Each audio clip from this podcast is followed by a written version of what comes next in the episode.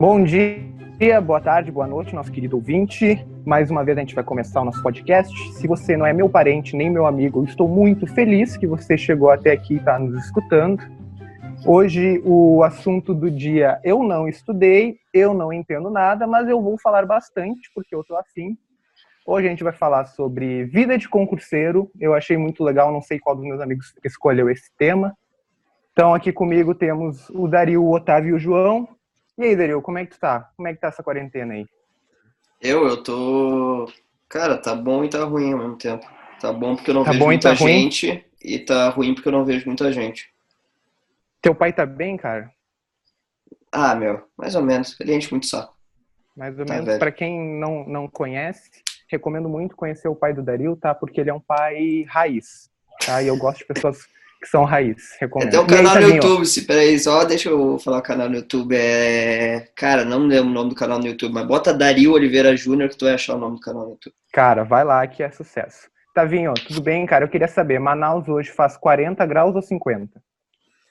Tá quente, tá bem abafado, de fato. É o verão chegando, né? Namorada tá bem? Tá tudo certo? Tudo bem, tudo bem. Que bom. Que bom que tu não me devolveu a pergunta, né? Porque eu não tenho uma namorada. E aí, João? Como é que tá esse frio aí do Porto Alegre? Tudo certo? Ótimo, cara. Excelente. Dia dos namorados. Maravilhoso. Namorando à distância. Como na década de 50. Cada um na sua casa. Então tá, pessoal. Eu vim aqui direto de um churrasco da minha família. Estou cheirando a churrasco. Vamos começar mais uma gravação. João, consegue dar início para nós aí, por favor? Vamos falar sobre a vida de concurseiro no Brasil, né? Essa anomalia que a gente tem no mercado de trabalho brasileiro, chamado setor público. E chama muita atenção de todo mundo, né? Acho que todo mundo um dia pensou em fazer alguma prova de concurso público. E acho que a primeira coisa que vale a pena esclarecer é que, primeiro, concurso público é público, mas não é para todo mundo. Olha lá. Olha só, essa frase. Vamos guardar essa frase. Essa frase aí eu curti. Hoje vai ser bom. É público, mas não é para todo mundo. O que eu aqui me refiro, né? Qualquer um pode fazer uma prova. A maioria vai para dar dinheiro para a banca. Esse é o fato, né? As provas de concurso são cada vez mais concorridas. Então, prova hoje para auditor de tributos já cobra direito civil, cobra direito penal, cobra jurisprudência. Então, se tu não tem uma bagagem muito boa em contabilidade, TI e direito, que são áreas de conhecimento bem esparsas, eu sinto muito, mas a bagagem que tem que ser adquirida para chegar a esse ponto é muito grande. Então, não é todo mundo que tem condições de estudar para concurso, porque hoje em dia exige dedicação exclusiva, ou praticamente exclusiva. Ah, mas eu conheço alguém que fez uma prova e passou. Bom, meu amigo, ou é mito, né? Ou aquele cara é 1%. O 0,01%. Tá, mas... Então, assim, vamos lá, para dar um start, né? O que é estudar para concurso público hoje no Brasil? Algum de vocês já fez alguma prova de concurso? Nem que seja de brincadeira. Todo mundo fez o vestibular, né? Mas o vestibular não se enquadra num parâmetro de concurso público, porque ele não tem um vínculo empregatício posterior, né? Concurso público é aquela loteria esportiva. A loteria da vida, né? Loteria da vida, exatamente. Cujo o custo de ingresso é muito maior do que só a taxa de inscrição. Tá, mas vamos lá. Dedicação exclusiva, tu tá me falando que o cara não tem... Se o cara, visa passar em um concurso que é bem concorrido, ele não pode trabalhar. É basicamente isso que tu tá me dizendo. Ele tem que realmente dedicar um percentual considerável do seu dia focado nos estudos. Como é que é, João? Cara, eu não diria que tem que ser uma dedicação exclusiva no sentido de que tem que abdicar de tudo, né? Depende muito da formação que tu já tem, eu acredito. Então, quem já vem de uma formação boa de direito, de economia, vai prestar para sua área de especialização, a probabilidade de passar é maior. Mas os concursos mais concorridos, cuja remuneração destoa realmente do setor privado, e além disso, né, te garante estabilidade depois de 3 anos, realmente não tem como tu passar sem uma dedicação exclusiva ou usar boa parte do teu tempo livre, o que era livre, para isso, né? Hoje a gente está falando para concurso de nível médio já de Tribunal de Justiça, uma dedicação de 5 horas líquidas por dia, no mínimo, para conseguir cobrir o edital no pós-prova. Então, o concurseiro, ele divide a vida em 2 períodos, pré-edital e pós-edital, né? Pré-edital, tu estuda razoavelmente, 4 horas, 5 horas líquidas, que é um parâmetro que se usa. Horas líquidas o Otávio pode explicar bem depois, que ele já passou por essa vida. E pós-edital, de 6 horas para cima, por dia. Então, pode até pensar, 6 horas por dia não é nada. Não é nada no primeiro dia, no segundo, talvez. Mas tu levar isso por 3 meses, 4 meses, é uma rotina extremamente desgastante. Mas então, que é o pré-edital? Pode ser possível conciliar? Pode, cara, mas depende da atividade que tu realiza, se tu é engenheiro, se tu é um contador, que já é uma atividade intelectual durante o dia de trabalho, tu passar mais 6 horas por dia estudando é extremamente desgastante. O que é o pré-edital e o pós-edital que tu comentou? É que o edital ele aparece em 90 dias ou 60 dias, né? Depende do concurso, antes da prova. E a partir daquele momento, tu sabe exatamente o conteúdo que vai cair. Então, tu pode focar um pouco mais no teu estudo para não estudar aquilo que é desnecessário e focar naquilo que tu viu, que a banca já colocou um conteúdo mais aprofundado, mais específico, para tu não perder tempo, né? E no caso, tu tem menos tempo, porque a partir daquele momento todo mundo já tem aquela informação e tá todo mundo estudando aquilo que já sabe que vai cair em maior peso, entendeu? Então, aí é uma coisa bem mais intensa. Fazendo uma complementação em relação ao que o João falou, da parte da dedicação exclusiva, eu concordo que a dedicação ela tem que ser muito grande, eu não sei se exclusiva, especialmente na área do judiciário. Para quem não sabe, eu trabalho como analista num tribunal regional do trabalho, que é um tribunal federal. Eu observo que é possível, sim, muitas pessoas passarem, por exemplo, para cargos de magistratura, ou seja, de juiz, não fazendo só isso, né? A maioria tinha outra carreira, na realidade, ou como servidor antes, ou como advogado. Mas, obviamente, tanto advogado como servidor consegue ter aí uma carreira light, ou seja, um trabalho mais tranquilo, e dedicar bastante, na real, todo o seu tempo livre para estudar para concurso, principalmente se a pessoa leva isso a sério e chega perto de épocas de concurso. Então a pessoa acaba quase que dedicando o tempo inteiro dela para isso, né? Tanto, enfim, durante o trabalho, porque na maioria das vezes são trabalhos jurídicos, quanto, enfim, se especializando na parte de concurso no contraturno. E cabe salientar que, obviamente, isso aí faz com que a pessoa demore um pouco mais para passar. Então a gente vê pessoas aí que estão há 2, 3, 4 anos fazendo isso, né? Então estudando sempre.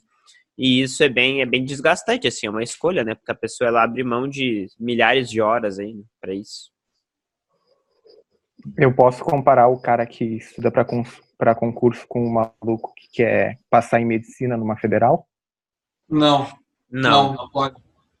São realidades bem diferentes, tá? Primeiro porque ele sabe, quem estuda para um vestibular, tu sabe exatamente quando é que vai ser a prova, o que vai cair. Muito... Quem estuda para concurso não tem essa certeza. E tu sempre corre risco de, primeiro, o edital ser impugnado, não houver nomeações. Francamente, assim, até em termos de concorrência, tem 2 pontos nessa parte. Primeiro, que o concurso público tem uma concorrência muito maior, tá? Na prática, muito mais gente concorrendo por vaga em concurso público. Segundo ponto, eu acho que o público do concurso já é mais maduro, então ninguém ali tá brincando, né? Não, mas o público menos... de medicina também, pô, é um pessoal mais velho, ninguém entra em... Tá, mas, raríssimos casos. Mas, francamente, eu acho que um cara que tá concorrendo para juiz, ele me parece que é um pouco mais focado. Com certeza. E ele tende a ser mais velho ainda do que o público da medicina, obviamente, né? Pelo menos uns 6, 7, 8 anos a mais, no mínimo. E, no caso, me parece que, enfim, que é tanto um público mais velho, mais focado, quanto maior quantidade. Então, é mais difícil ainda, né? É interessante a gente conceituar o que é o concurso público, né? Concurso público é um método de seleção constitucional. Tem que ser, né? Por provas e títulos, ou só provas, né? Que é o método que ficou gravado, inclusive, na nossa Constituição, que tem que ser a forma de seleção do servidor público. Algumas empresas públicas têm processo simplificado, ou às vezes o governo até pode fazer como fez para o IBGE recentemente, que foi suspenso em função da Covid, que é uma seleção temporária, mesmo assim seria uma prova aplicada pela SESP, Então é interessante mostrar que não vai morrer o concurso público. O que vai acontecer e que tem acontecido paulatinamente é a redução do número de vagas, que tem basicamente aberto só a reposição dos funcionários que têm se aposentado, e mesmo assim os quadros têm diminuído, né? Principalmente no Executivo Federal e nos demais poderes da esfera federal. Os estados e os municípios ainda têm um volume de vagas maior, mas em compensação a remuneração geralmente é mais baixa, tá? E o Otávio falou muito bem, assim, não é qualquer um. A concorrência de concurso público ela é diferente do vestibular, porque ela é uma concorrência qualificada. Isso a nível médio e superior, né? A gente tem concurso de nível médio como Polícia Federal, que tu vai olhar o grande número de aprovados, já tem curso superior, às vezes tem até mestrado e está concorrendo a nível médio, porque a remuneração de um policial federal de nível médio, um agente, é da casa dos 9.000 para cima, o que tu não consegue, geralmente, num cargo de acesso de nível superior genérico, né? Eu fiz aqui para a gente poder discutir com números, eu acho que é mais fácil de ver isso. Eu vou compartilhar minha tela aqui. Vocês conseguem ver? Sim. Sim. Por que eu digo que concurso público é público, mas não é para qualquer um? Vamos falar de estudo, tá? O que hoje se leva para concorrer um concurso de área fiscal, de tribunal nível médio? São, no mínimo, 2 anos de estudo. Para quem não tem uma base jurídica boa, então quer começar hoje, pode considerar 2 anos mortos de estudo, estudando 300 dias por ano, 5 horas líquidas por dia. O que é hora líquida? É tu parou para ir no banheiro, parou teu cronômetro. Então tu pode considerar que assim, alto rendimento, um estudante de alto rendimento, de cada hora estudada, 40 minutos é líquido. Então, a gente está falando aí para tu estudar 5 horas líquidas, no mínimo 8 horas e meia por dia, dedicado só a estudar. Então, dá por ano 2.500 horas dedicadas a isso, tá? Se essa pessoa de nível, hoje, um cargo básico de entrada aí de nível superior, está tirando em Porto Alegre, se tu for dirigir Uber, tu tira 4.000 bruto por mês, tá? A gente considera aí um cargo sendo generoso, tu ganharia uma remuneração de 13.500 no setor privado, hoje, tá? Trabalha em um contrato CLT básico, 220 horas por mês. Então, tua hora trabalhada custa R$15. Então, por ano que tu vai investir só em horas de estudo... Vai abrir mão de ganhar, né? O custo de oportunidade. Pra gente chegar no nosso custo de oportunidade, exatamente, de estudar para concurso público. Então, o que tu estaria abrindo mão, né, literalmente, para estudar para concurso público? A gente tá falando só em horas investidas, 40 mil por ano. Tá? Mais as despesas... de concurso. Então, o que é despesa de concurso?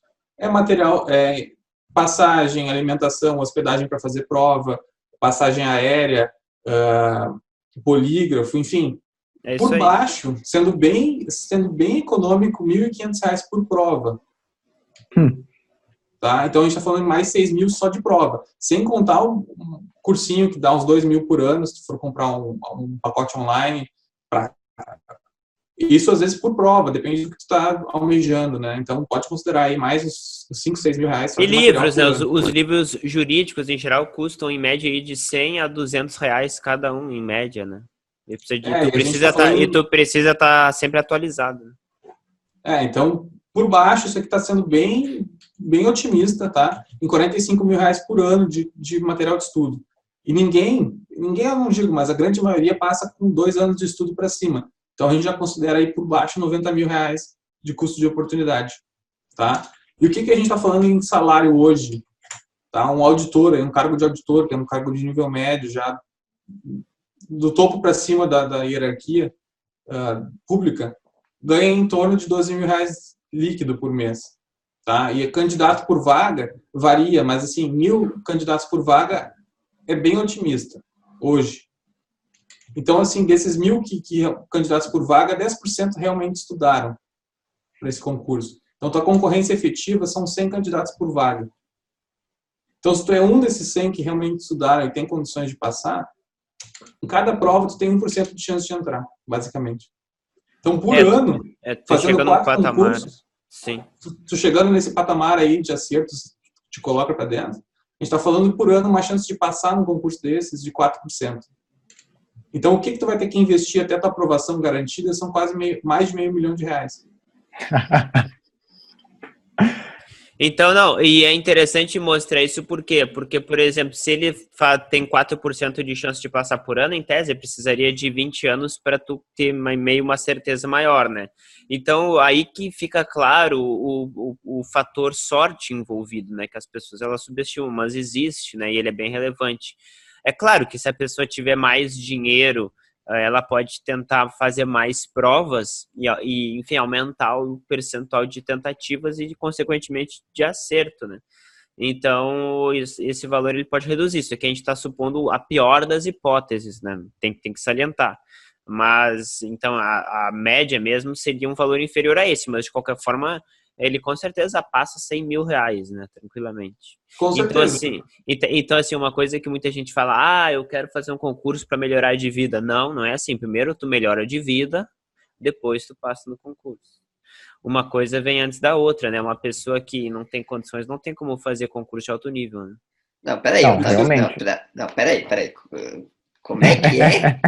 Primeiro tu melhora de vida, depois tu faz concurso público. Tá louco, velho?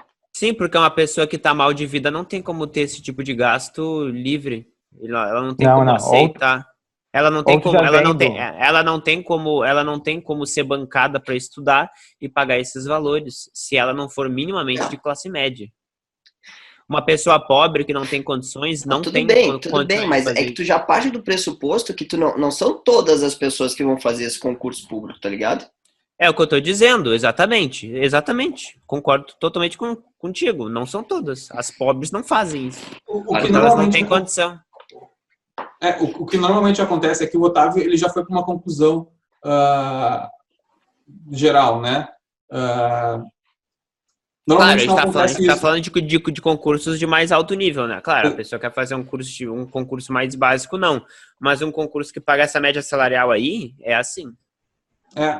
Porque geralmente o que as pessoas fazem, estão numa condição muito ruim de vida, fazem um concurso de nível médio, mais baixo, municipal, estadual, e vai subindo. É o concurso escada que eles chamam, né?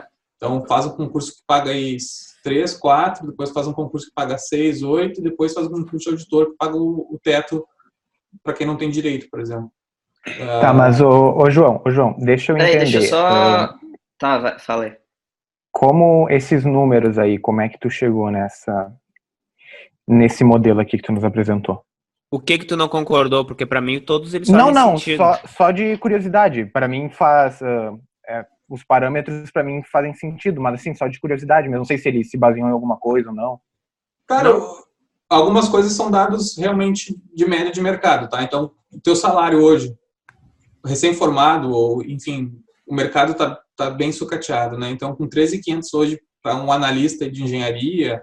um contador, enfim, é um salário já consideravelmente bom, né? Um advogado também. A maioria dos meus colegas nos piores escritórios estavam ganhando aí R$2.500 e os melhores escritórios estavam pagando 4, então é por aí mesmo.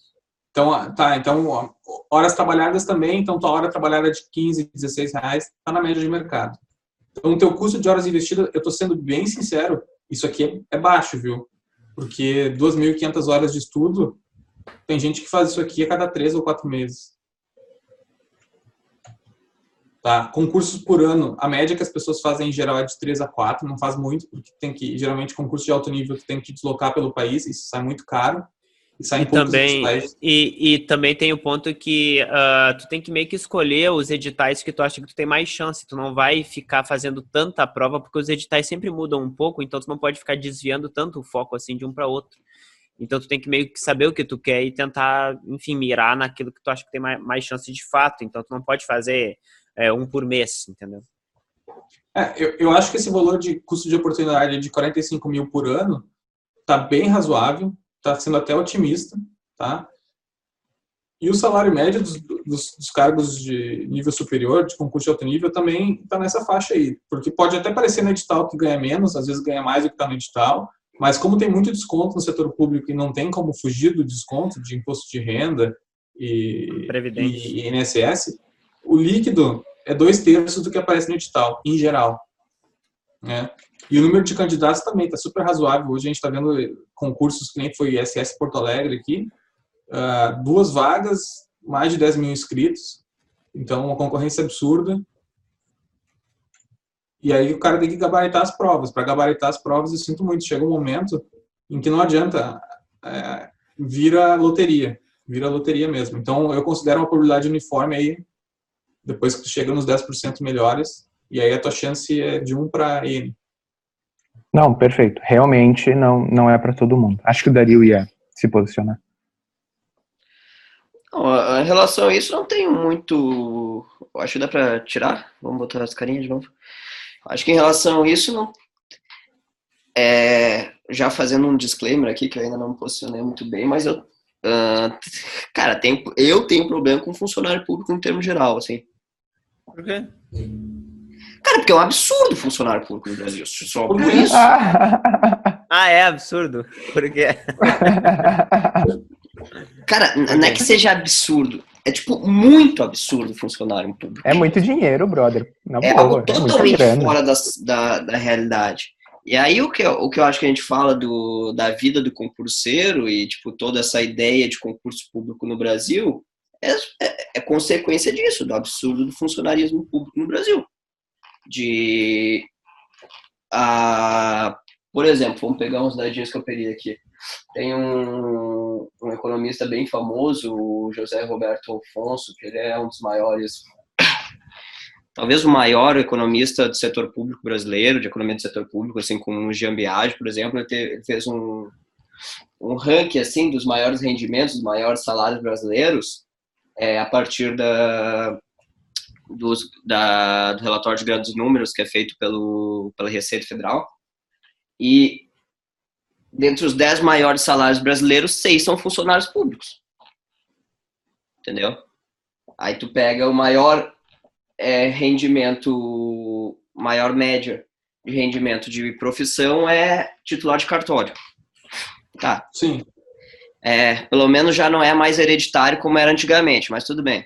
Titular de cartório. Depois... Mas eu acho que isso daí é diferente, porque isso daí não é bem uma função. Tá, na realidade é um monopólio público, não é bem um trabalho, entendeu? Ele não é tipo assim, ó, cartório vai, tiramos o cartório. É uma oportunidade de tu empreender de maneira monopolística, não é um emprego, não é uma coisa semelhante a um trabalho. Não, mas cartório por ele. Hereditário sem comentários, né, velho? Pelo amor de Deus. É que antigamente era hereditário, mas hoje é assim. Eu sei que acabou, mas é muito absurdo. Tá, tira o cartório. Então bota membros do MP como segundo. O terceiro são os membros do judiciário e tribunais de conta. O quarto cargo são os diplomatas. O quinto vem os médicos. Cara, MP, judiciário, cartório, diplomata ganha mais que médico, velho. Mas tu tem que pensar que tem muito mais médico do que esses cargos aí. Cara, mas é que tá, não tipo, olha, no Brasil, tudo que tu tem que fazer pra virar um médico, que na média do setor privado ganha menos do que esses caras. Entendeu? Mas aí depois, tá, calma. Depois assim, vem setor... Tudo que tem que fazer pra virar médico, tu tá achando que não é difícil tu virar juiz e passa na prova. Sim, velho, só que pra tu virar juiz, tu tem que fazer um concurso público. Pra tu virar médico, tu tem que fazer uma faculdade. Entendeu? E pra virar juiz também tu precisa fazer uma faculdade. Não, tá, mas... profissão por 3 anos. Ah, não. Tá, isso aí é outro mito, da ideia da 3 anos da não é mito, jurídica. Mas da prática jurídica, que é só assinar 2 petições por ano, que todo mundo, amiguinho, quer assinar minha petição, não sei o que, tu faz. Não, isso é e convenhamos, né? Faculdade de Direito nem é faculdade. Além disso, do Brasil ter mais faculdade de direito do que o mundo inteiro. Pela discussão que é o sistema de incentivo. Não, sim, mas... Então, mas é por isso. Mas tipo assim, tu não pode falar, por exemplo, que um médico, talvez ele, enfim, a faculdade dele tenha sido mais difícil, ele é uma pessoa mais preparada em termos profissionais. Eu acho que um juiz, ele é uma pessoa extremamente preparada em termos jurídicos. Tu não tem como falar que não é. Tá, então vamos pegar a ideia do prêmio salarial. O que é a ideia de prêmio salarial? A ideia de prêmio salarial é o prêmio salarial, dinheiro monetário, que tu ganha por tu ser um funcionário público e não ser um funcionário privado. Tem um estudo aqui, deixa eu pegar o... Cadê? Desculpa. Não, é esse aqui. A diferença salarial entre setores públicos e privados no Brasil de 2001 a 2015 do Thiago Rosa e a Larissa Noco, tá? Eles fazem um estudo sobre a diferença salarial do setor público e do setor privado, certo? Deixa eu só pegar aqui os números. E, de modo geral, aqui, ó. Eles estimaram que os salários dos trabalhadores do setor privado, caso esses fossem remunerados em cada esfera do setor público, ou seja, sabendo que o salário do setor público é maior do que o salário do setor privado, de forma geral, quanto seria o incremento no salário desse trabalhador? De modo geral, o aumento na esfera pública seria de 1 a 3%. Porém, há um grande diferencial entre as três esferas. Na esfera federal, haveria um aumento de 55% a 70%. Na estadual, de 9% a 30%. E na municipal, haveria uma queda. Isso aí a gente pode falar um pouco mais depois. Mas é que existe essa diferença entre ser servidor federal, estadual ou municipal, mas os servidores federais têm um aumento de 50% a 70%, certo? De prêmio salarial, de tu por ser funcionário, tu tem esse prêmio. E, cara, na boa, 50% a 70%, obviamente que quem faz... Hoje, principalmente, quem faz concurso público está mais bem preparado para exercer aquela... Tá, tirando a ideia de que, ou a discussão de que, será que a prova consegue mesmo conseguir captar a inteligência, o saber das pessoas? Tá, assume que a prova é o melhor jeito de conseguir captar, também tem os títulos, blá, blá, blá, blá, blá. Mas assumindo que a prova, vamos fazer a prova, o melhor é o melhor, o pior é o pior. Cara, só porque tu faz uma prova que é altamente concorrida, porque o salário é altamente desproporcional, tu ganha 50%, 70% a mais, velho. Não tem. Tipo, isso aí é um absurdo, velho. Tipo, não tem como. E além disso, se tu pegar, por exemplo, a média salarial, tá? De um brasileiro, segundo 58ª pesquisa salarial da Cato. A média salarial de um brasileiro é de R$ 2.340. R$ 2.340. Um juiz não pode ganhar 20 e poucos mil, velho. Um juiz pode. Não pode ganhar 10 vezes mais do que a média salarial de um brasileiro. Pode. O cara é funcionário público. Eu discordo totalmente disso. Eu discordo totalmente da tua afirmação, porque é o seguinte, um juiz, um auditor tributário, um general de esquadra, um general de exército. Cara, são profissões que, se tivesse no setor privado, o nível de responsabilidade e o poder de gerência que tu tem é o mesmo de um diretor de uma multinacional. Exatamente. Um general de esquadra, de divisão, cara, comanda 6 mil homens tranquilo. Tu pega uma empresa que tem 6 mil funcionários e vê quanto que ganha o CEO. É isso. Imagina quantos juízes tem, quantos CEOs de multinacional no Brasil tem. Não, e detalhe, né, velho? Juízes no Brasil tem 12 mil, mais ou menos. Não sei. Por exemplo, desembargadores em São Paulo tem 400, 600, tá? Empresas listadas no Brasil são 400, 600.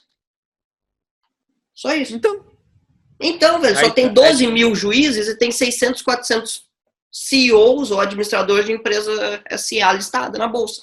Tá, e tu acha que só tem uma pessoa que ganha bem por empresa? Não, cara, mas pelo menos a empresa produz, a empresa traz riqueza, entendeu? Tu acha que resolver problemas no judiciário não traz riqueza? Não, pode trazer riqueza, mas o salário não pode ser feito à base. Se um trabalhador médio ganha 2 mil e para um juiz ganhar 20 mil, tu tem que pegar um imposto de renda, bota 50% no imposto de renda de um trabalhador médio, tá? 2 mil, então fica R$ 1.000. Então tu tem que pegar 20 pessoas, tu tem que...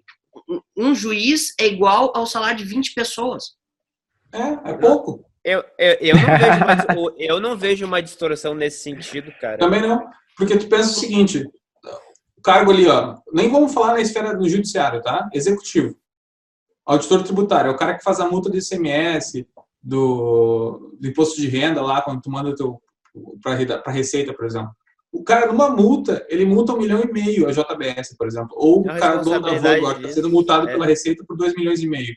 Imagina o seguinte, se eu sou diretor comercial de uma empresa ou representante comercial e faturo por semana 2,5 milhões para minha empresa, cara, esse cara merece um aumento, entendeu?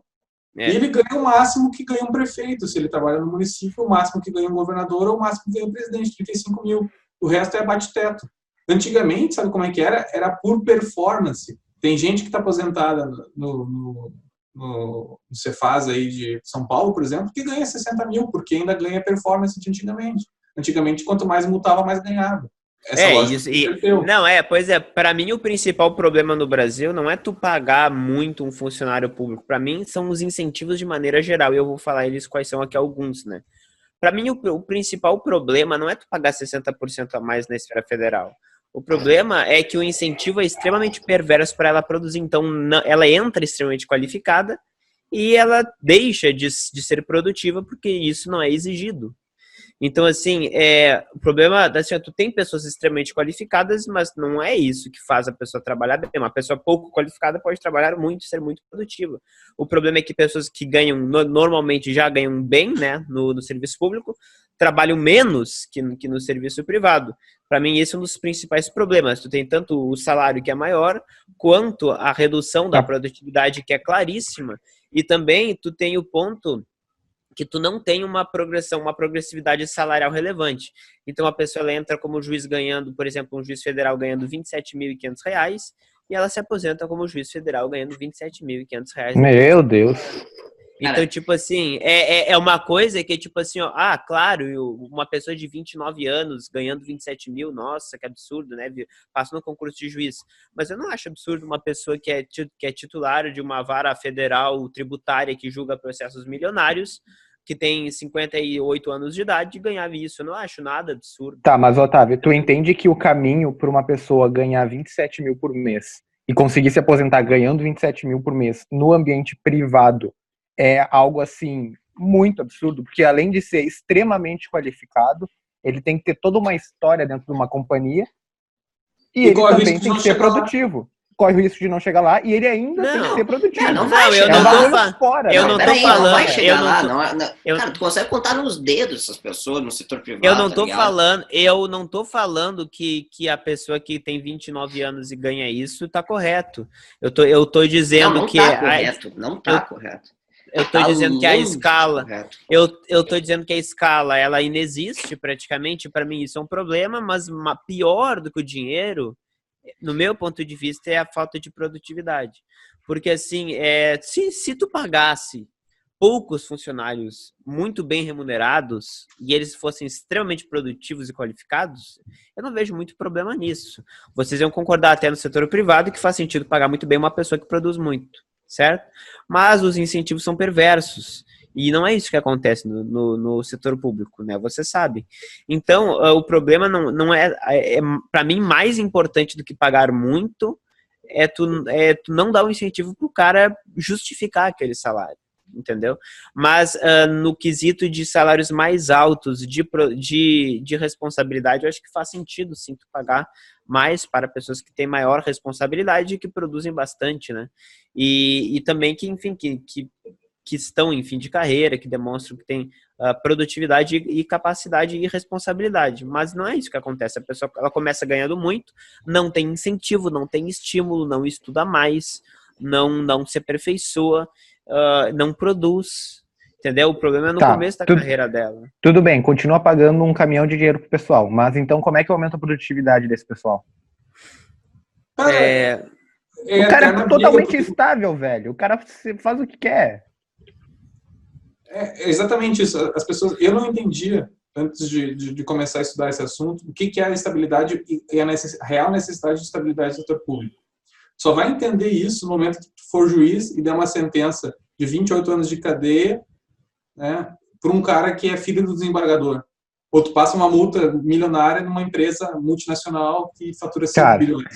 Então, o filho do desembargador não toma essa multa, tu sabe. Existe uma pressão política grande para alguns cargos. Tá? Eu não estou dizendo que o cara lá embaixo, que, sei lá, é contador no município, que esse cara precisa de estabilidade. O poder de gerência dele é muito menor. Tá? A perversidade da estabilidade é que ela nunca foi regulamentada como deveria ser. Deveria existir mecanismos de controle que não existem. E quando existem, eles são Inóculos, no melhor dos sentidos. Né? Sabe qual que é um problema de funcionário público? É que tu não... Porque assim, ó, por exemplo, na economia, eu vou até voltar assim... Dar ele uma fala funcionário público como se o problema fosse as pessoas que são funcionários públicos. O problema não são as pessoas.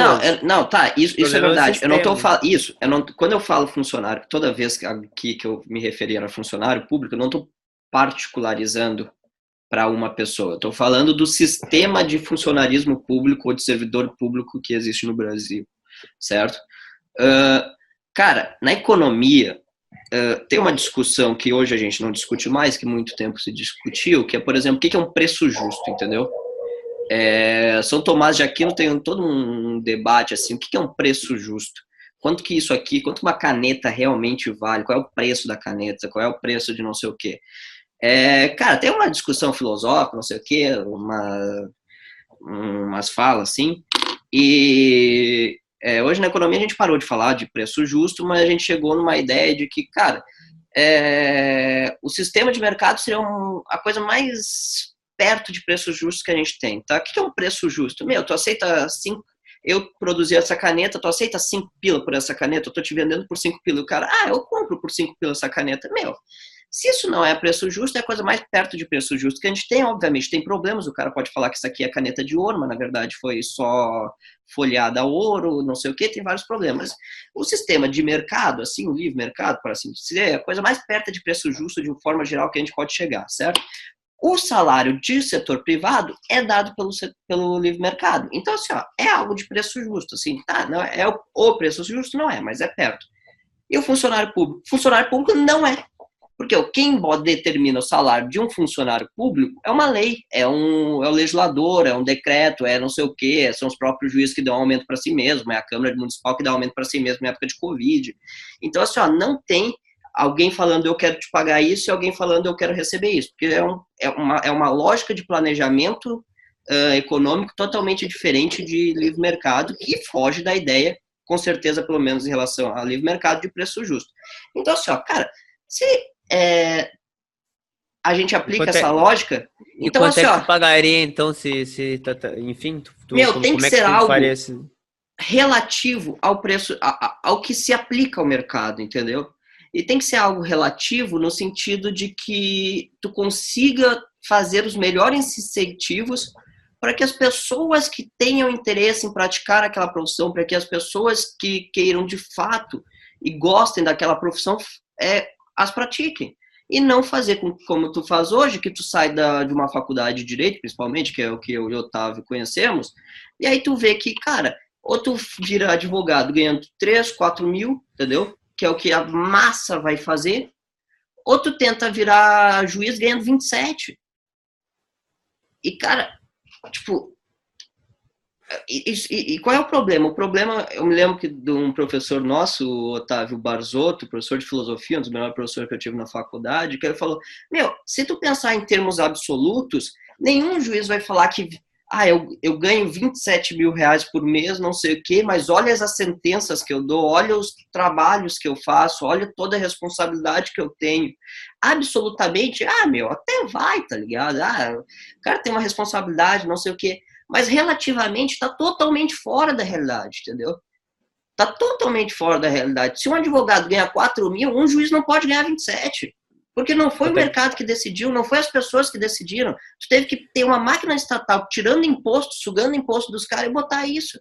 E aí tu cria, cara, mas a não ser que tu seja anarquista, vai ter cargos que não vão ser decididos pelo mercado, isso é normal, Não, mas eu não tô falando que tenha que ser decidido pelo mercado, eu tô falando que tu tem que utilizar de uma ótica relativa ao mercado. E no setor brasileiro, do setor público brasileiro, isso aí não existe, entendeu? Tipo assim, qual é a ótica de mercado de um advogado? 3 mil, 4 mil, e um juiz ganhando 27? Qual é a relatividade que existe nisso? Entendeu? Tem que ser maior? Claro que tem que ser maior, mas, de 3 para 27 não dá, de 4 para 27 não dá, entendeu? Tem duas formas de enxergar esse problema, tá, Dario? A minha visão, tá? Primeiro, tu tem funções de Estado. Tu quer ser policial? Tu quer ser militar? Tu quer ser juiz? Tu quer ser auditor tributário? Só tem Só a única forma de ingressar... Não pode ser, tá, isso no privado. Não tem isso no privado. Não tem como comparar, porque não existe função no mercado privado, tá? Quanto é que vale a tua vida? Bom, se tu for um PM, tua vida vale R$3.400. Eu acho pouco. Eu acho pouco. Tá? Ah, tu é um tenente nas Forças Armadas. R$7.500. Então, que sobe o morro para receber tiro. Então, eu acho que não é só valor econômico, né? Tem um valor social na tua função também.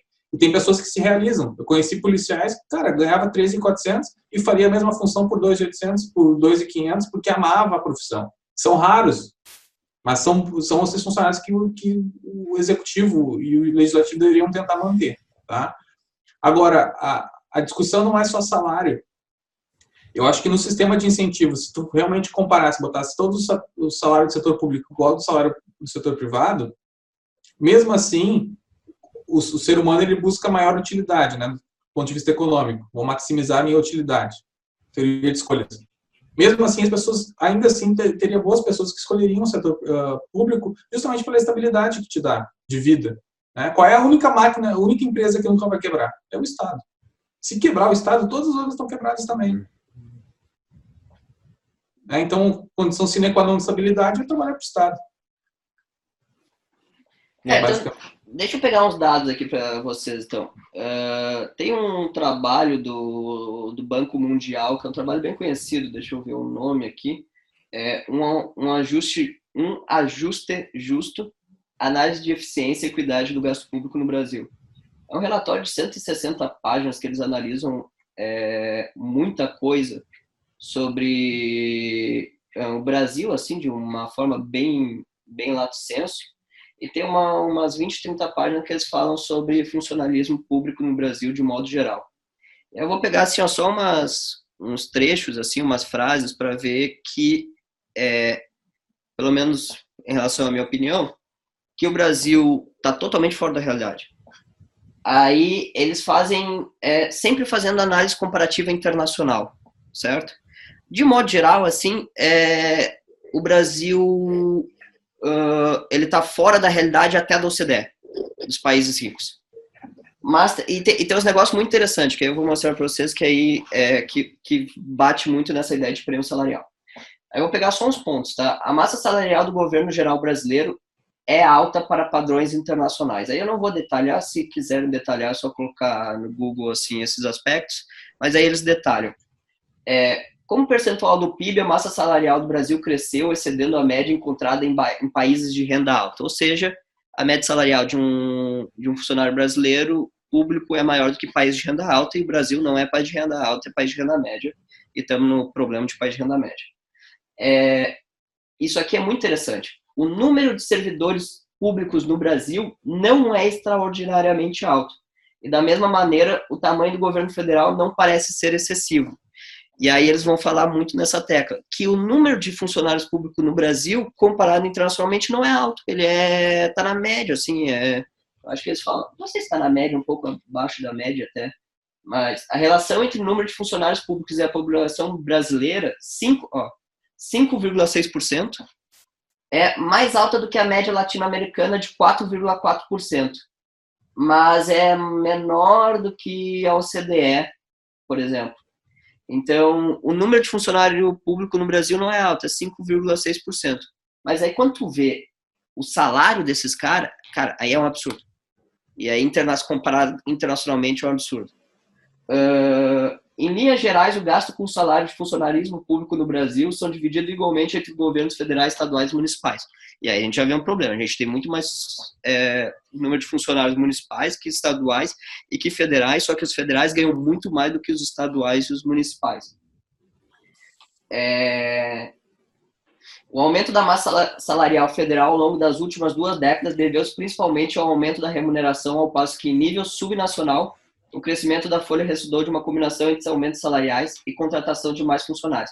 Só que é muito engraçado porque, na verdade, esse aumento excessivo do salário dos servidores públicos federais se deu nas últimas 2 décadas, de 1990 para cá, em que o aumento, que o salário público federal aumentou e o privado, estadual e municipal meio que ficaram iguais. O municipal e o estadual é um pouco maior do que o privado, só que eles estão andando em linha reta, enquanto o salário público federal sempre aumenta. E deixa eu ver mais o que eu posso pagar. Ó, em média, os salários do setor público são muito superiores aos pagos no setor privado. Segundo a PNAD, o setor público agregado, federal e subnacional, paga em média salários aproximadamente 70% superiores aos pagos pelo setor privado formal e quase 3 vezes mais do que recebem os trabalhadores informais. E deixa eu pegar a última coisa que é bem legal. Os servidores públicos, de fato, estão cada vez mais qualificados. Todavia, parece que os servidores menos qualificados recebem altos salários. Então, tipo, não importa... Com certeza, os servidores públicos estão cada vez mais qualificados, mas até os servidores públicos menos qualificados estão recebendo salário mais alto, entendeu? E aí, o que eu posso falar é que, cara, desculpa, mas eu não entendo o salário e o funcionarismo público no Brasil devido aos salários, velho. É totalmente fora da realidade, entendeu? E aí que eu falo, que eu boto ali de novo na tecla. Meu, absolutamente, faz sentido? Faz, mas relativamente, cara, não faz. Me desculpa. Não sei o que vocês pensam. É que tu pontuou bem, cara. Tem uma disparidade gigantesca entre município, estado e união.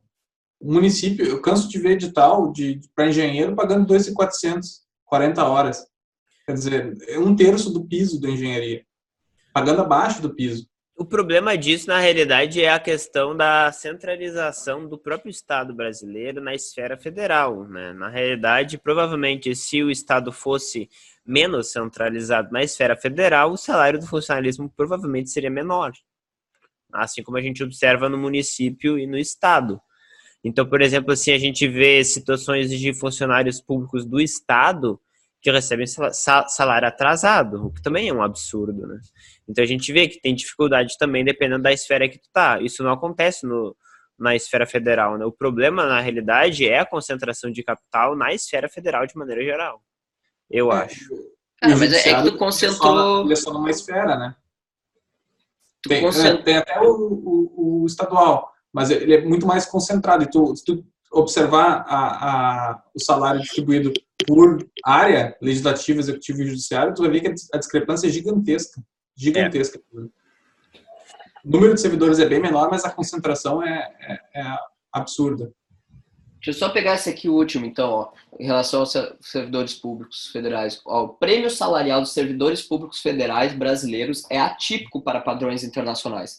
E o prêmio salarial dos servidores estaduais encontra-se entre os mais altos do mundo, muito acima dos níveis da OCDE. Uma comparação de prêmios salariais do setor público, controlado pela educação, então, em 53 países, o prêmio salarial dos servidores federais brasileiros, de 67%, aparece como o mais alto da amostra. A maioria dos países observa um prêmio salarial positivo no setor público, embora o prêmio médio seja de 16%, e somente alguns países esse prêmio supera os 40%. E aí que eu falo, cara, tem que ter um aumento? Cara, tem que ter. Mas a média do prêmio salarial de funcionário de 53 países controlado pela educação da OCDE é 16%, entendeu? E 16%, por isso que eu falo, como não é uma lógica de mercado que tu tá se impondo, meu, tu tem que comparar com o mercado, entendeu? E essa comparação, pelo menos na média dos países da OCDE, é 16%, no Brasil é 67%, velho, entendeu? E é por isso que existe um mundo dos concurseiros. É óbvio que considerando essa realidade que tu não concorda, mas que tu vive nela, tu faria concurso? Cara, eu não faria concurso porque eu não gostaria, eu não me sinto... Não idealista. Eu não teria uma felicidade profissional sendo funcionário público. Eu acho que os incentivos dentro do funcionalismo público são perversos no sentido de tu não ter um jeito de tu melhorar, serem muito travados. Eu não me sentiria feliz. Eu acho que eu preciso de uma dose de emoção diária, assim, que eu tendo a encontrar muito mais no setor privado do que no setor público. Aquele risco de pé na bunda todo mês, aqueles boletos chegando e teu salário não cobrindo. Cara, isso é bom. bom, o incentivo para o setor público é absurdo, além da remuneração que é acima da média, a estabilidade. Enfim, não tem como dizer que não faria sentido. Talvez muitas pessoas não estejam dispostas e também não tem estrutura para tentar um bom concurso público, né? Enfim, mas não tem como o cara falar, ah, não, eu descarto essa possibilidade porque, tipo, é um seguro, é basicamente um seguro que a tua vida tu vai ter uma remuneração considerável para a tua vida. Né? Mas aí tá, não, eu entendo totalmente, mas no meu ponto de vista a estabilidade, eu acho que a estabilidade mais atrapalha do que ajuda, eu preciso de eu funciono só na pressão, entendeu? Então, eu preciso de estar sempre na pressão para funcionar. Cara, se eu fosse funcionário público, estaria estável 100%, meu, eu seria muito vagabundo. Entendeu? Eu seria vagabundo e infeliz. Depende do cargo. Por exemplo, se tu fosse... por exemplo, tu veio do direito. Não sei se tu vai querer seguir a carreira da advocacia. Mas se tu fosse um advogado público, ou no Ministério Público, ou na Defensoria, ou no MP, tu teria prazo. Da mesma forma, tu teria que conseguir cumprir as metas da mesma forma que um advogado tem que fazer. Um advogado privado, ele vive atrás de prazo, da mesma forma. E quem diz, por exemplo, a rotina do funcionário público é todo dia igual. É porque nunca serviu, cara. No momento que tu vira militar, cada dia é diferente. Então, tu pode estar aqui, daqui a 2 meses vão te mandar pro Acre, daqui a 2 meses vão te mandar pro Sul. Claro que tem cargos que são muito repetitivos. Eu não sei como é que é o cargo de auditor, não sei se é muito semelhante, mas particularmente no judiciário, sempre tem coisa nova acontecendo. E eu não acho que um cargo de, por exemplo, procurador federal seja menos emocionante do que o advogado que atua num processo contra, enfim, ou MP ou outro órgão. Então, tipo assim, os dois estão trabalhando com o mesmo processo, fazendo exatamente a mesma coisa. Sim, mas só que de lados opostos. Tu vê que os incentivos são diferentes, porque, cara, por exemplo, no judiciário, tirando assim uma exigência do CNJ de diminuir, diminuir, tipo, julgar mais rápido, aumentar a lacuna. Meu, em casos micro, certo? Qual é a diferença, por exemplo, tu, Otávio, como funcionário do judiciário, qual é o ganho marginal ou o incremento marginal que tu tem por trabalhar melhor naquele caso, entendeu? Por exemplo, caiu um caso para ti, aí tu vai ter que julgar. Aí o cara, ou eu posso pegar um modelão e julgar, ou eu posso fazer uma análise toda desse caso, assim, ver tudo. E qual é o incremento? O que eu vou ganhar fazendo isso? Tipo, tu como funcionário, assim, tirando... Por isso que eu falo, nesse sentido micro, entendeu? Não no sentido assim, ó, cara, eu tenho que julgar mais, eu tenho que ser mais eficiente, assim, mas pensando no contrário, porque, tipo assim, ó, se tu é um advogado, vem um cliente pra cima de ti e fala, cara, eu preciso ganhar esse caso. Aí, cara, se eu ganhar esse caso, o cliente vai gostar de mim, talvez ele me indique pra outra pessoa, talvez ele me dê mais casos, não sei o quê. Tu, no outro ponto de vista, qual é o incremento micro, assim, o incremento marginal que tu ganha por dar mais atenção ou dar melhor naquele caso, entendeu? Tu vai ganhar mais dinheiro no final do mês? Tu não vai ganhar mais dinheiro no final do mês. Não vai mesmo. E aí que eu falo, nesse caso, meu, a estabilidade aí não, pra mim, não O que justifica a aposentadoria integral? Não existe. Não é mais integral desde 2015, acabou. Aí tem muita gente todas que as pessoas que entram a partir de... exatamente, as pessoas acham que agora o funcionário público se aposenta com salário integral. Todo mundo que entrou depois de 2015 tem que fazer a sua própria previdência, assim como no privado, exatamente igual, nas mesmas faixas, categorias, tudo igual. Muitas das vantagens que se tinha no setor público, que chamavam muita atenção, já morreram, já não existem mais há bastante tempo, mas a memória do povo, ela demora para se reconstituir. Então, fica aquela ideia ainda do funcionalismo da década de 90 que não existe mais. Tá? Não, eu acho que é até um detalhe importante falar sobre isso, que é o seguinte, eu acho que os funcionários públicos, especialmente os que entraram depois de 2015, eles têm a estabilidade do cargo, ou seja, do salário, mas eles não se deram conta que eles não vão ter estabilidade na aposentadoria. Então, me parece que os funcionários públicos são, enfim, aquela categoria que menos... prepara a sua própria previdência, porque tem a ilusão do salário recorrente. O que não acontece no privado, que o cara está sempre nessa ansiedade de perder o cargo que ele ocupa. Então ele já pensa nessa parte, enfim, de segurança, talvez de previdência, o que não acontece com o funcionalismo público. O que eu mais vejo é gente que não tem a mínima ideia que vai parar de ganhar dinheiro quando se aposentar. Conhece alguém para ajudar eles quando para fazer a sua aposentadoria global? Bata já vazio aí. Algumas pessoas, enfim. E aí, João? Eu até perdi o fio da meada aqui, comecei a rir, esqueci. Ah, desculpa, eu te interrompi. Mas, não, fui eu.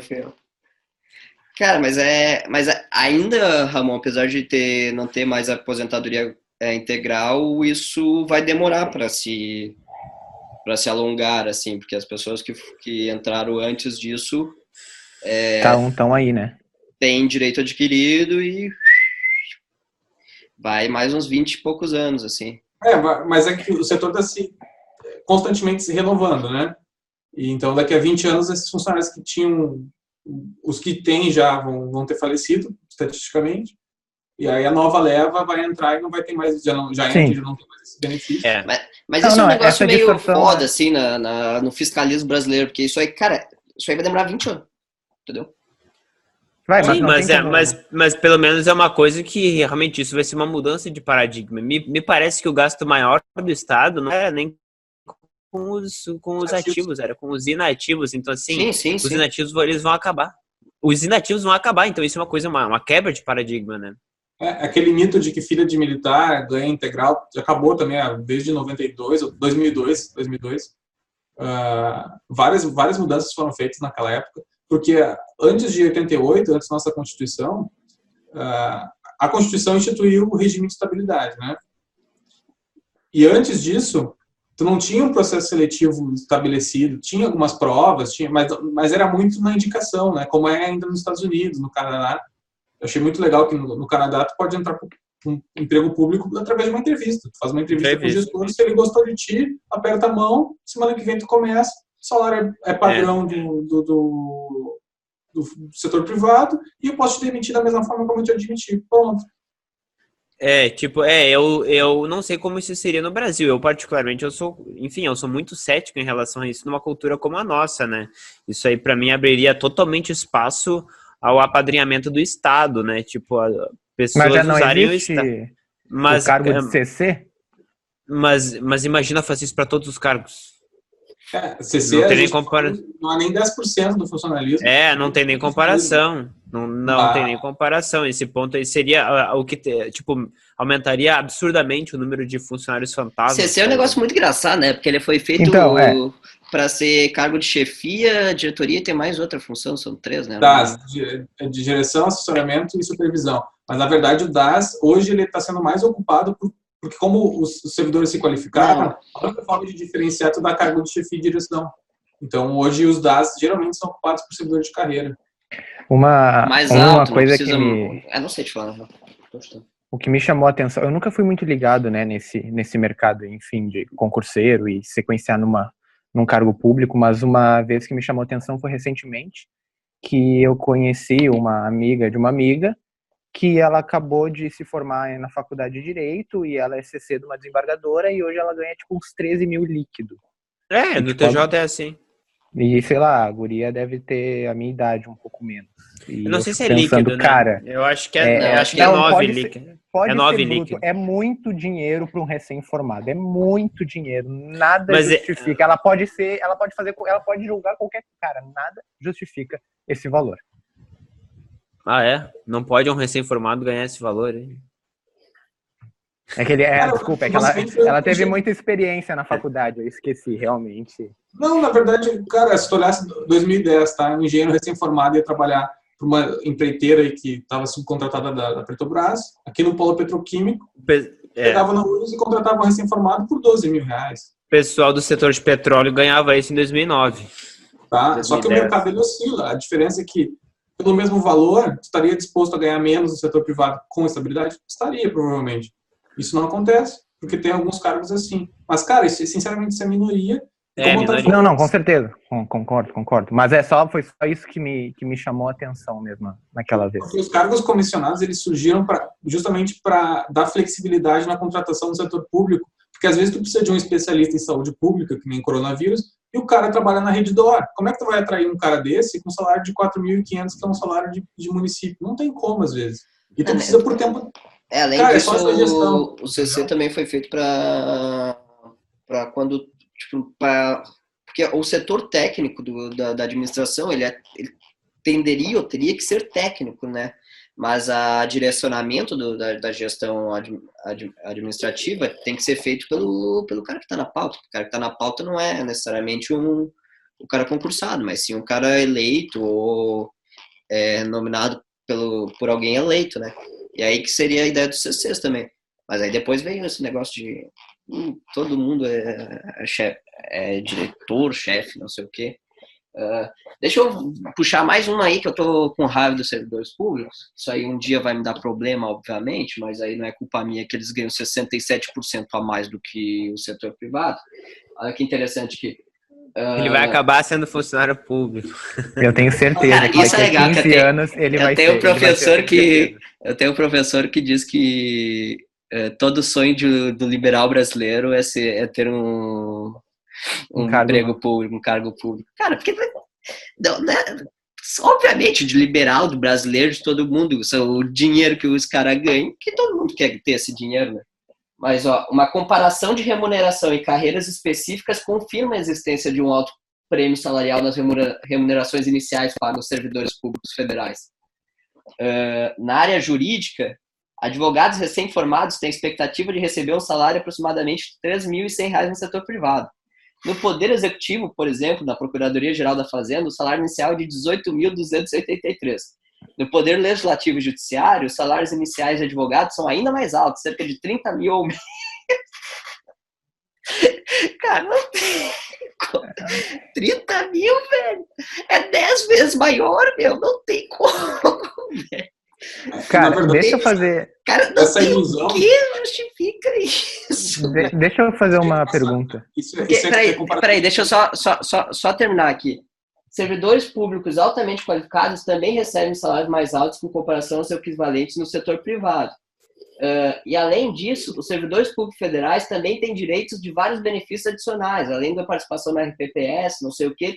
Cara, sem falar na monte de benefícios que servidor público tem, tá ligado? Quais?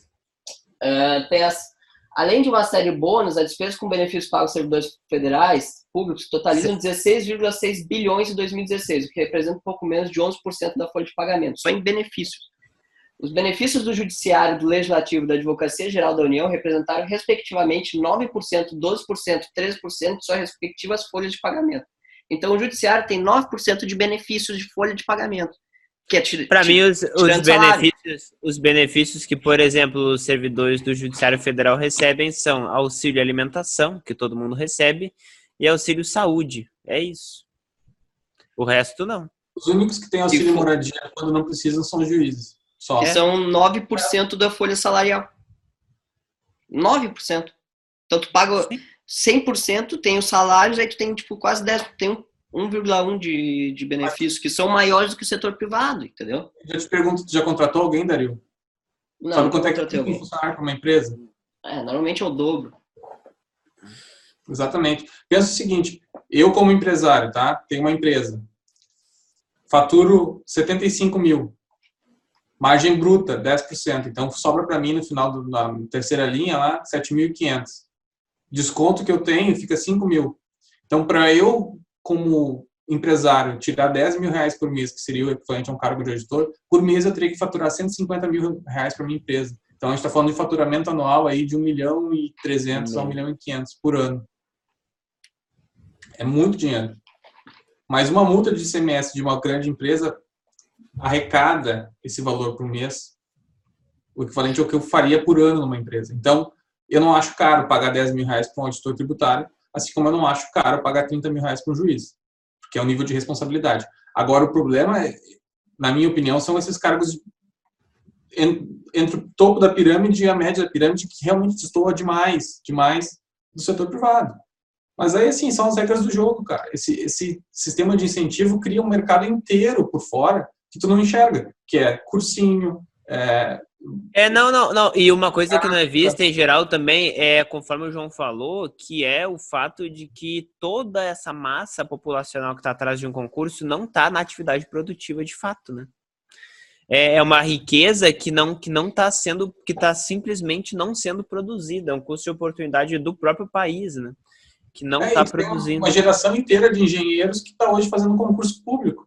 Porque hoje a opção como engenheiro é trabalhar no Uber ou está para concurso. Ah, meu, mas aí tá. Então, tipo assim, ó, você, tipo, fez escolha errada, meu amigo. Foi mal, mas o Estado brasileiro vai ter que bancar todo mundo? A gente vai ter que arrecadar imposto para pagar? Não, o Estado brasileiro vai bancar um a cada 1.000 que tá estudando. E os outros vão acreditar que a cenoura tá ali na frente e ele vai continuar caminhando por 5, 6 anos. Até desistir. Não, é por isso que eu ele entendeu? O Estado não é... Pelo menos na minha visão, a função do Estado não é bancar a gente, entendeu? A função do Estado não é um mau negócio, cara. Não é um mau negócio para o Estado abrir concurso. Porto Alegre abriu aqui concurso para auditor tributário do ISS. O ISS é o imposto municipal, ISSQN, alguns chamam. 2 vagas, 16 mil inscritos. Faturamento só com inscrição, R$470 mil. Não, mas isso aí é um absurdo, cara. 200 mil ficou para a banca. A banca teve prejuízo. Com o faturamento do concurso, o município de Porto Alegre consegue bancar esses 2 auditores, todas as despesas salariais brutas por 2 anos. Então, tu contratou 2 pessoas por 2 anos, tu não teve custo nenhum. De graça. Mas é que custo nenhum não é custo nenhum, porque tu não tá vendo, esse dinheiro poderia ter sido utilizado para qualquer outra coisa que não bancar esses, não é que não bancar esses caras. Mas só para tu ver esse fato... De ter... Quanto era? Qual é a relação por vaga? Eram 16 mil inscritos, se não me engano, para 2 vagas. 8 mil por vaga. Então, velho, tu vê que alguma coisa tá errada por aí. Se são 8 mil pessoas para uma vaga, tu vê que tá totalmente fora da realidade. Entendeu? Quando é que tu vai ver contratar alguém no setor privado que vai ter 8 mil pessoas para uma vaga? Não, 8 mil não, mas tem muita gente também, cara, em algumas vagas. Pra 8 mil, velho. 8 mil. Pra trainee da Ambev, cara, tem pelo menos uns 500, eu acho. Passei por um processo seletivo agora. Então... Eram 500 engenheiros pra uma vaga no Rio Grande do Sul. 500 engenheiros com 3 anos de experiência, falando 2 línguas. Então, aí. Cara, mas aí tá. Então, olha como é que tá errado isso. Porque o mercado tá ruim, Dario. O mercado tá ruim. O mercado está ruim, mas o mercado estar ruim significa que a economia brasileira está ruim. A economia brasileira estar ruim, aí se a economia brasileira está ruim, a ideia é que o Estado não pode diferenciar, o Estado tem que seguir essa onda, entendeu? Se isso está ruim, tem que ser ruim também, é todo mundo ruim. Não é tipo, a economia brasileira, o setor privado ruim e o Estado bombando aqui, vamos lá. Para mim, o problema disso é os juros dos bancos. Tem os bancos, eles ganham muito dinheiro, pagam muito para os bancários, eles recebem muito de bônus. O lucro do Itaú nunca foi tão... O lucro do Bradesco, esses bancos assim, Bradesco, esses daí é pesado, assim, eles ainda ganham bônus, vários salários no final do ano, esse sim é que tem que pegar no pé. Na verdade, acho que só... A República é o banco, porque todos eles têm desconto em folha lá, tá todo consignado, é impressionante. Só para encerrar, a gente está caminhando para o nosso final, eu só queria tirar uma dúvida, não sei se vocês sabem, o salário do professor da Universidade Federal destoa muito do professor da Universidade Privada? Alguém sabe disso? Sim, acho que sim. Cara, destoa muito? Não, depende. Destoa. Não, depende, porque eu acho que sei algo, quer dizer, realmente sei algo. Se forem universidades privadas, normalmente... Boas. Normalmente as sem fins lucrativos, as relacionadas com alguma região. Tipo, as PUC da vida, as outras, assim, não é maior, o salário do professor de federal é maior, tem o fato da estabilidade, mas não destoa muito. Mas se tu pegar, por exemplo, as universidades pequenas são muito baixos. As famosas, a Anhanguera, Croton, Estácio, aí sim, aí distorce. Não, e essas são as famosas, né? Cara, a quantidade de universidades pequenas que tem mesmo, que só tem um campus, coisas pequenas mesmo, é muito grande o número dessas universidades e pagam muito mal. Muito mal. Ou não pagam, né? Eu, por exemplo, eu pego muito processo de universidade ou faculdade privada que não paga salário por 3, 4, 5 meses. Até que o professor entra com o processo para tentar ganhar alguma coisa. Tá, e agora eu faço a pergunta para a gente encerrar. Se vocês tivessem a opção de passar 2 anos e saber que vão passar no concurso público, ou tentar a vida, tentar uma vaga no setor privado, recebendo 70% menos, o que vocês fariam? Se eu tivesse a certeza que eu passaria em 2 anos, não tenha dúvida que eu seria servidor público. Eu também. Eu não. É mentira. Daqui a 15 anos a gente vai estar se falando de novo. E se fosse 6 meses? Cara, cara, que pra mim, eu acho que eu não seria feliz sendo servidor público. Isso aí é algo muito importante. Tu vai ganhar dinheiro, Dario. Tu vai ganhar dinheiro, brother. Mas, eu acho que... Né? Tá, 67% aí de prêmio. Cara, não é 60... Cara, na prática, por exemplo, na parte... Mas aí tu vai reclamar com os dados, meu amigo. Aí não, tu reclama com os dados. Não, aí... Na parte jurídica, não é 67%, cara. É 200%, é 300%, é 400%. E na parte jurídica, que é onde tu tá, essa é a diferença. Não é 67%. Não, mas eu não seria. Eu realmente não seria. Tipo, me conhecendo, sabendo que eu posso ser um advogado ou ser um promotor, juiz, não sei o quê, eu não seria porque eu não tenho... Cara, não tenho tesão profissional por isso, entendeu? Eu acho que... Eu aceito...